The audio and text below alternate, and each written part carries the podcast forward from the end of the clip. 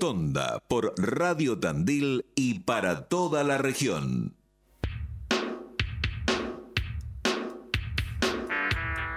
Nos vamos a ir de viaje a las 7 de la mañana, 24 minutos en todo nuestro país.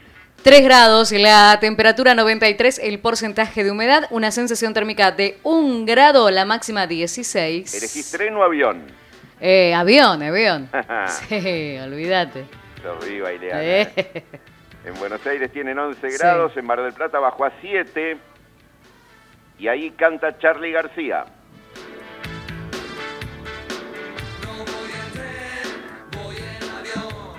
Un día como hoy, hace 74 años, Perón, como presidente, inauguraba el Aeropuerto Internacional Ministro Juan Pistarini en Ezeiza, llamado así en honor a quien fuera su promotor y por entonces ministro de Obras Públicas. Ya nos vamos a ir de viaje, pero antes, Iliana sobrevuela la línea WhatsApp 249-462-2315.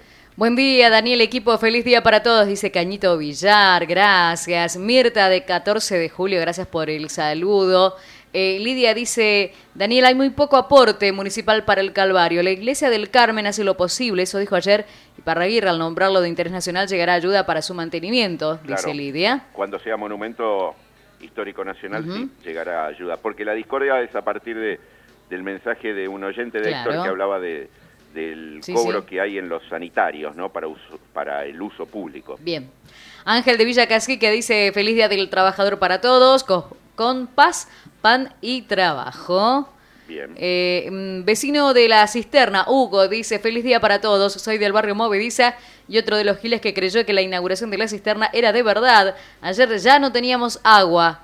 Ahora el Día de los Inocentes. Dice, soy Hugo y vive enfrente a la cisterna. Bueno, y dos millones de litros que son anexos, ¿no? Que se agregan. Algo está fallando o estarán haciendo algunas pruebas. Vamos a averiguar en esta semana a ver qué ocurrió. Muy buen día, nos dice feliz día del trabajador, gracias por estar, gracias Cristina también. Bueno, nos detenemos ahí. Sí, Estamos en el aeropuerto de Ceiza y nos tomamos un ah. vuelo, por ejemplo. Sí, ¿a dónde? A Madrid. Ay, qué lindo. Escuchá Sabina, Joaquín Sabina. Ahí va. En Madrid hay un amigo, un colega, conductor de Telepasillo en Canal 13 hace unos cuantos años, conductor de, de Boca en Boca en la televisión pública, panelista. Dicen que empezó haciendo chistes malos. Ah, ¿sí? Ah, periodista, sí. Sí, sí. Viste que está internado Jorge Rial en Colombia. Sí, sí, sí. Le dio un infarto. Ahí canta Joaquín Sabina.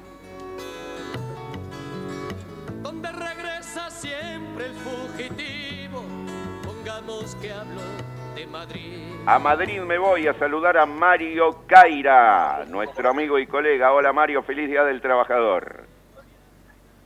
Gracias Daniel, buen día, ¿cómo va? Qué gusto escucharlos, un beso grande a toda la gente de Tandil, fresco por ahí por las sierras, aquí también estamos en las sierras, Madrid tenemos 600 metros sobre el nivel del mediodía y con 21 grados de sensación térmica, pleno sol en la primavera madrileña. Y mañana será el día de la, la Comuna de Madrid, mañana 2 de mayo. 2 de mayo de 1807, eh, defensa de Madrid de los ejércitos napoleónicos. Fue uno de las Madrid tiene esas cosas de resistencia. Se resistió a Napoleón, fue la, el último bastión en caer en su momento. Los madrileños jamás quisieron ser afrancesados, como Jorge Tellerman. Eh, Madrid se resistió, fue el último bastión en la guerra civil española, fue el último refugio donde se, los republicanos se defendieron de Franco. Madrid tiene su historia, por eso el viejo grito jala Madrid, ¿no? Vamos Madrid todavía, que lo tomó uno de los clubes que supuestamente es el más franquista y, el más este más cercano a la corona, que es el Real Madrid, que ahora viene con un desafío también importante esta semana con la Champions contra el City de Pep Guardiola. Claro. El City que justamente tuvo un golazo de Julián Álvarez este fin de semana. En Italia no pudo todavía festejar el Napoli, pero estaría todo dado para que vuelva a ganar después del paso de Maradona. Fíjate, ¿no? Qué, comunión que hay entre Europa y los argentinos. Y vos ahí me imagino que en Madrid respirás todo esto y mucho más. Eh, por ejemplo, Mario Caira cuando empieza a revolotear la figura de Messi otra vez entre París y Barcelona, ¿no? Sí, perdieron anoche, muy mal el PSG, no es responsabilidad de Messi. Yo creo que Messi a Barcelona tiene que ir como presidente de honor, como fue Alfredo de Estéfano con el Real Madrid. Me parece que si Messi vuelve a jugar al Barcelona, más el Barcelona este año con Xavi sale campeón nuevamente, con un nuevo equipo, una nueva plantilla, un nuevo esquema de juego. Me parece que no va a ser una... Esa segunda parte nunca fueron buenas, se va a cumplir si Messi vuelve a Barcelona. Tendría que volver ya retirado, como asesor del club, como manager, tipo Valdano en el Real Madrid. No lo veo jugando. Que vaya a hacer los últimos billetes a, a, Emiratos Árabes, a algún lugar Qatar, eh, al fútbol norteamericano, como hace Beckham, y después que se dedique a, a disfrutar de la vida, se lo merece. Mario, contanos dónde estás en estos momentos ahora, danos como una postal, y hay Día del Trabajador también en España como feriado, y en el caso de Madrid, por esto que decías de la celebración de mañana, eh, también hay actividad, eh, digamos, eh, normal mañana. Mira, al, al, madrileño, al español, le gusta más el festivo y el feriado puente que al argentino. De algún lugar venimos. Por eso acá se disfruta mucho diría en el barrio, en Villa Crespo, diría, no les gusta laburar. Pero bueno, nosotros estamos, te hago un pantallazo ahora de donde estoy. Estoy en un lugar muy lindo que se llama Madrid Río, donde estaba el viejo estadio eh, Vicente Calderón, ese estadio, el estadio del, Atlético de Madrid, que bueno, después se mudó al Metropolitano, que fue Wanda, ahora es Civitas Metropolitano, es una zona que rodea el río Manzanares, un río que tiene muy poco caudal de agua, lamentablemente, pero que se parquizó como si fuese Puerto Madero en Buenos Aires, una cosa así, que se redinamizó, se, hizo para los vecinos, eh, y es un lugar donde es de muchas equipaciones de producciones, de la casa de papel, digo, algunas cosas que la gente conoce, caminando por este lugar que es un pulmón verde de la ciudad y que realmente en una época era un barrio bastante complicado cuando estaba el estadio por acá y visito Madrid hace mucho tiempo y cuando me vine a vivir allá por fin de 2021, me sorprendió ver este lugar muy lindo, con, el puente monumental, con, muchos barcitos al costado del río, con el centro comercial que hoy está cerrado, Día del Trabajador. Están cerradas las grandes cadenas, pero la gastronomía, lo que acá se llama la restauración, todo abierto. porque La gente está consumiendo, después de dos años de pandemia eh, hay dinero ahorrado, eh, un poco de susto en la economía, que de eso si querés también podemos hablar, hubo, pero se está moderando la inflación y la gente acá le gusta, como te digo, pasarla bien. De, algún lugar venimos los argentinos. Sí, sí, metele con eso porque eh, vos llegaste en la post-pandemia, pero igual eh, estabas al tanto de cómo había golpeado, especialmente en cantidad de víctimas, la, pandemia, el coronavirus en Europa. ¿Cómo es este proceso de recuperación? Porque acá todavía, viste, la Argentina pareciera que sigue enganchada a que, bueno, tenemos el gobierno de la pandemia, el gobierno de la invasión de Rusia a Ucrania, pero allá también lo tuvieron y da la impresión que se respiran otros aires. Te doy dos o tres datos, Daniel. Yo estoy vinculado al mundo del turismo porque además de mi labor como como docente universitario, como coach en temas de comunicación y oratoria, vos sabés que estoy vinculado al mundo del turismo, visito España desde hace mucho tiempo, sobre todo una feria llamada FITUR, que es la feria de turismo más grande del mundo después de la de Berlín, la, más, la segunda más grande del mundo. En 2020 yo vine a la edición pre-pandemia, estuve acá en Madrid hasta principios de febrero, un mes antes de que se cerrara el mundo. 2021 no se hizo la edición, 2020, 2020, perdón, se hizo esa edición, 2021 se hizo en mayo en forma virtual. Yo llegué fines de 2021, que era la sexta ola aquí en España. Madrid, un tanto atípico porque el gobierno de Isabel Díaz Ayuso mantuvo abierto el comercio, muchos la criticaban, bueno, es una cuestión a veces temas ideológicos, a veces temas pragmáticos. España estaba sumida en un 7-8%. Cuando yo llegué dije, la, esa cosa que decimos, la, justo vine ahora, 10% de inflación interanual eh, por enero del 2022. Mm. El último índice de inflación interanual, 3,3%. Mira. Es decir, las cosas bajan. Precio de los alimentos. Eh, inflación interanual cuando yo llegué estaba alrededor del 22-23% por año. Hoy está eso que es lo que nos cuesta cuando vamos al mercado, aquí dicen la cesta de la compra, allá decimos el carrito, el changuito, eh, hoy está en un 13% interanual. Es mucho para la idiosincrasia y la, costumbre europea, en la que estaban acostumbrados como mucho en un 2% eh, anual de inflación en el peor de los casos. Está complicado el tema de las hipotecas, que la gente aquí consigue su vivienda por las hipotecas, porque con el tema de la pandemia subieron las tasas ahora para que no haya emisión monetaria o, mucho gasto y que no haya inflación. Se consiguió muy probablemente una figura que conocemos mucho en Argentina, que nos dio los 47 mil millones de dólares al gobierno Mauricio Macri, Christine Lagarde, hoy es la presidenta del Banco Central Europeo, es la que maneja los destinos económicos. Yo me asusto, ¿viste? Porque que, falta que venga Michel Candesius a manejar la cosa, pero acá parece, claro, acá parece que funciona, porque yo siempre digo algo, yo soy de origen italiano, eh, tengo el pasaporte italiano aquí en la Comunidad Europea, y lo que digo es Italia, Grecia, Portugal y España tienen una ventaja, una diferencia de Argentina. Tiene cerca Bruselas, y al Banco Central Europeo y una moneda fuerte. Si no fuese por eso, no creas que esto es el paraíso tampoco, pero tienen eso y eso ayuda a que funcione la economía, el turismo es un gran motor, la industria automovilística con algunas plantas como, como Volkswagen, este, que funciona y, tracciona mucho con el mercado europeo, el auto eléctrico, esas cosas estás como en otro mundo, más parecido a lo que puede ser el primer mundo, a mitad de camino, pero con mucha más previsibilidad, aunque también se dice que estamos en crisis. Claro, Mario, y mira, hagamos un minijuego muy sintético de comparación, porque en este fin de semana largo, la Argentina se llenó de chilenos, paraguayos, brasileños, uruguayos con poder adquisitivo que encuentran aquí todo más barato, pero resulta que para los argentinos todo nos resulta caro. ¿Cómo es vivir en España, particularmente, o si querés, en esa región de Europa, si comparamos ingreso, que es uno de los principales problemas que tenemos acá, que los ingresos son bajos frente a ese cuadro inflacionario, y, consumir algo. A ver, danos un comparativo de algo muy, muy común que vos consumas. Bien, vamos al día a día, que es como vivimos los que no somos turistas, los que vivimos acá. Y te lo puedo hacer en el consumo de lo que es el ingreso europeo o, o madrileño o el ingreso argentino. Porque yo sigo teniendo clientes en Argentina, estoy en la universidad, doy clases en Argentina, cobro en pesos devaluados y también vivo de cosas de acá, por supuesto, pero hago algo simple, un café, un café, un expreso, un café normal.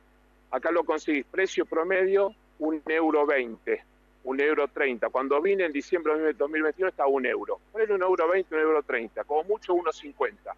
Vamos al euro blue, 460, estamos hablando de 600 pesos un café. Mm, eh, cuando yo estuve en septiembre del año pasado, estaba casi 400 en, Villa Crespo, Corrientes y Dorrego. No sé cuánto está hoy, pero eso es lo que está un café acá en Madrid. Un litro de leche, vamos, un litro de leche, vas al mercado. Acá también está Día, como en Argentina, está Carrefour, no lo digo como chivo de las marcas, no, no, una, una analogía de cosas similares.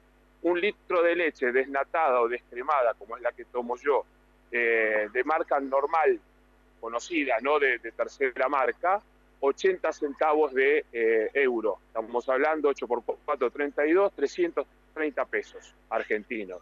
Em, a ver qué otra cosa. Y, decime cuánto es, eh, decime Mario, cuánto es el ingreso, por ejemplo, promedio que tiene un, un trabajador allí en España. Un salario mínimo no puede ganar menos de 1.200 euros ninguna persona que esté con contrato laboral normal, y hay una ley desde febrero del año pasado, que comenzó a regir en agosto del año pasado, en la que ningún trabajador puede estar con contrato temporario, puede estar con contrato permanente temporario, pero que cuando la empresa te contrata, cuando no hay trabajo, por ejemplo, la temporalidad del turismo, te pagan el, el paro, lo que es el seguro de desempleo, lo paga el Estado y te vuelve a contratar la misma empresa, te preservan el lugar. 1.200 euros es el sueldo mínimo promedio en España. O sea que comparativamente estamos hablando de unos 700 mil pesos argentinos. Eh, sí, ponele 600 mil pesos argentinos. El sueldo mínimo que está garantizado, para compararlo con el mínimo promedio en Madrid, que es una de las comunidades donde tal vez eh, más se gana pero también más cuesta vivir, estás en unos 1.500. Pero hay comunidades autónomas como Castilla y León, donde tal vez el sueldo promedio está en eso, en 1.200, que es el mínimo, pero vivís con la mitad de dinero de lo que te cuesta vivir en Madrid. Y hay otros lugares que te cuesta más caro. Barcelona es muy caro, a pesar de todos los problemas que tiene Barcelona, es muy caro vivir en Barcelona, es muy bonita también, por supuesto, y hay lugares de playa como Ibiza, como lo que es todo lo que es Baleares, todo lo que son las islas, que por una cuestión de ser insular siempre es más caro y en temporada no, no, te podés comprar ni siquiera un café que te van a cobrar cuatro euros. Claro. Estamos hablando con Mario Caira, que algo comentaba de toda la actividad docente, de entrenamiento, de oratoria, periodística, de locutor, que está haciendo en España y desde España para, para la Argentina y para el mundo, que vive allí desde hace un tiempito. La, la, pregunta final, y, y, te voy a pedir que te despidas con un chiste de esos malos que hacías como, como se te conoció originariamente, es si extrañas estos medios argentinos. Mirá qué dato, hoy se cumplen 43 años de la llegada de la televisión en colores, cuando Pinky presentó en la pantalla de ATC la TV en color, vos estuviste en la pantalla de la TV pública, estuviste como conductor en Canal 13, como panelista en, muchísimos ciclos, hiciste conducción en Radio del Plata, entre otros medios. ¿Cómo, ¿Cómo fue ese corte de cordón umbilical con la Argentina y con nuestros medios? Mira, y no quiero olvidar en esa seguidiza de, que viejo me siento cuando me contás todo eso. Fui parte de un, de, un, suceso en la gráfica y un suceso en la radio. Radio 10 cuando la compró Daniel Haddad, allá por el año 97, 98. Fuimos líderes durante un montón de tiempo de la nada. Después uno, bueno, pues tiene sus, comentarios aparte, ¿no? Pero de la nada al éxito de lo que fue. Y la revista Caras la que no me quiero olvidar, allá por octubre del año 92, yo comencé en la gráfica de información, yo soy locutor frustrado y periodista realizado, fui parte de la primera redacción de la revista Caras en, en octubre de 1992, un gran abrazo a Jorgito Fontevecchia. No extraño los medios porque eh, primero me siento un hombre de los medios y la tecnología te permite, yo tengo mis podcasts, tengo un programa que se llama Emprendedores, que lo hago en estilo podcast y que se escucha en una radio de Miami. Eh, en las redes sociales uno también, no extraño el formato medio convencional. Me pica la cosita, viste, decirme hacer algo en España. Estoy hablando con algunos amigos para ver si en algún medio de acá puedo hacer alguna vez por semana para desjuntar el vicio. Eh, nunca cortaré el cordón umbilical con, con, la profesión ni con Argentina porque sigo yendo y viniendo. Estuve en la provincia de Córdoba hace dos semanas conduciendo un evento para un banco y la inauguración de Casa Foa. Eh, la verdad que no extraño porque no me fui, pero, pero sí hago base acá. Me lo tomé como que mi base está acá y voy para todas partes. Estoy un poco inquieto y después de los 50 te agarran esas cosas de concretar los sueños y los proyectos que a veces no pudiste hacer por falta de valentía o por falta de no se dio la situación. Pero lo estamos haciendo y siempre yendo y viniendo y ojalá que Argentina este, pegue el salto hacia, hacia el despegue, hablamos de aeropuerto del Pestarini, que despeguemos en el buen sentido, que tengamos un buen aterrizaje en otro aeropuerto en el que lleguemos y estemos bien, y por supuesto Tandil, que tengo grandes amigos ahí de la familia Zabaleta, por ejemplo, no sé si sigue siendo el intendente del doctor Lungi, era el pediatra de, una... Bueno, cual va mis saludos al doctor Lungi, fue la... saludos al doctor Lungi, era el pediatra de una de mis locutoras en la radio, de Noemí Casanave, lo entrevisté varias veces, eh, así que quiero, quiero mucho a mi país y ojalá que todo vaya bien, y el recuerdo de los grandes colegas como vos, que el otro día me llamaste porque Sergito la pego y me nombró en TN, y esas cosas que se van... ¿Y sabés a qué quiero recordar, querido Daniel? A, un amigo en común que no está más, que, nos dejó al Pollo Castro. Sí, el eh, Pollo, Ricardo Castro, que era mi columnista de espectáculos y también tuyo, en aquel ciclo en Del Plata. Yo te lo robé me lo cediste, eh, era, eh, compartíamos Estrella, que era un grande, y en el recuerdo, en algún lugar, si existe algún lugar, por supuesto no quiero olvidarme de él y de tu generosidad, también por, por presentarme a colegas de tu, de tu equipo y, a engrandecer lo que fue mi equipo con grandes profesionales. Mario, sos un fenómeno. Eh, se decía, no, el, periodista de espectáculos que comenzó con los chistes malos. Eh, tírate uno así como para cerrar mientras Mecano va, va, va despidiéndote y cantándole a Madrid, esta agrupación española que lo hemos elegido al igual que Joaquín Sabina para ambientar y, y te mandamos un abrazo. Es, es, es- yo- mis chistes, mis hijos me decían, papá, no lo hagas más, por favor, pero vos sos un amigo que es en una época, este, claro, y no tiene connotación sexual, ¿no? No, pero metele igual. me- se me ocurre ahora uno de los chistes, sí, este, eh, ¿sabés cuál es el, el peor enemigo del taxi boy? ¿Cuál? El taxi vengo. Abrazo, Mario. Re pavote, mil perdón a la audiencia, saludos a Tanil, a tu locutora, a tu equipo, un abrazo grande. Ahí te saluda año. Ileana también. Un abrazo, un abrazo y muchas gracias. Chao, Eliana. Feliz día. Los esperamos por Madrid. Cuando Claro. vengan, vénganse por acá a tomar Dale. unas cañitas, ¿eh? Ahí vamos, llevamos, Nos llevamos, vamos, grande. llevamos pesos argentinos que no sabes lo que valen. Abrazo grande. Ah, sí, tráelo, tráelo, dale, chao. Ahí canta Mecano, Mario Caira, el conductor de Telepasillo, eh, aquel programa de los años 90 en Canal 3 en las tardes, Sí, de los chimentos de los espectáculos. ¿Está Mecano de fondo? Yo no lo escucho. sí, suena. Ahí va, Suavecito, ahí está. cantándole a Madrid. Y, y bueno, y vamos presentando